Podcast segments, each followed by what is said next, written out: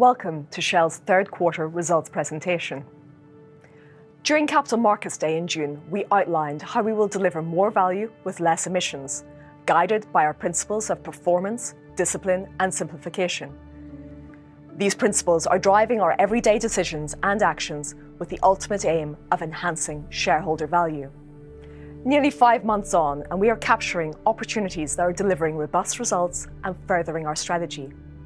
And there have been some great examples of performance this quarter.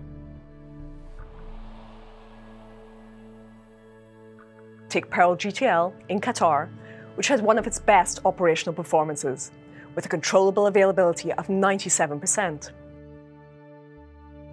Or Timi in Malaysia, where gas production has started. This unmanned platform is more cost-efficient than a conventional platform because it is around 60% lighter in weight. Timi is also powered by solar and wind energy.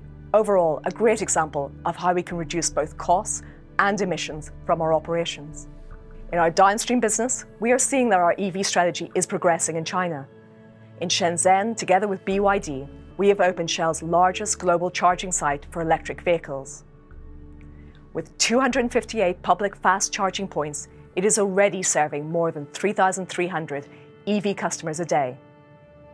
China is the world's largest EV market, and our Shell Recharge network of charge points in the country has grown to 25,000 and is already CFFO positive. This demonstrates a pathway to the profitable decarbonization of our global mobility network.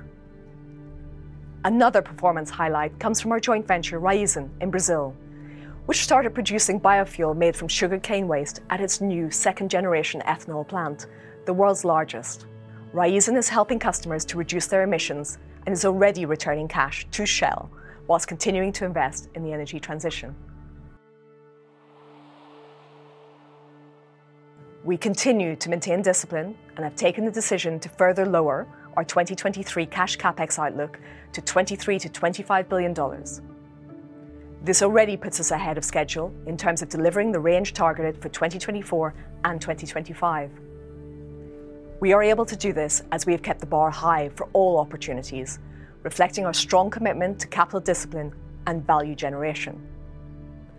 And our journey of simplification continues to progress.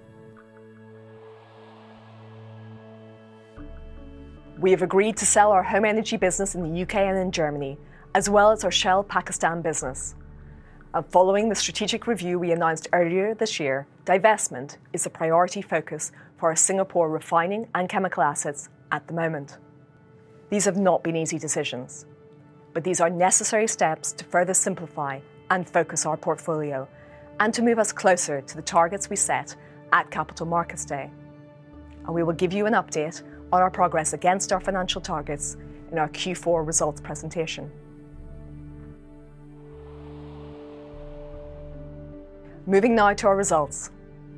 In the third quarter, we delivered robust financial results. Our adjusted earnings were $6.2 billion, and we delivered $12.3 billion of cash flow from operations.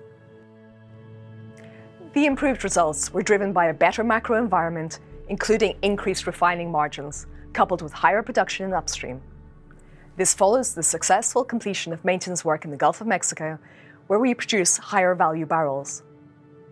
At the same time, we saw continued low margins in chemicals, where we keep seeking opportunities for economic optimization. Moving on to our financial framework.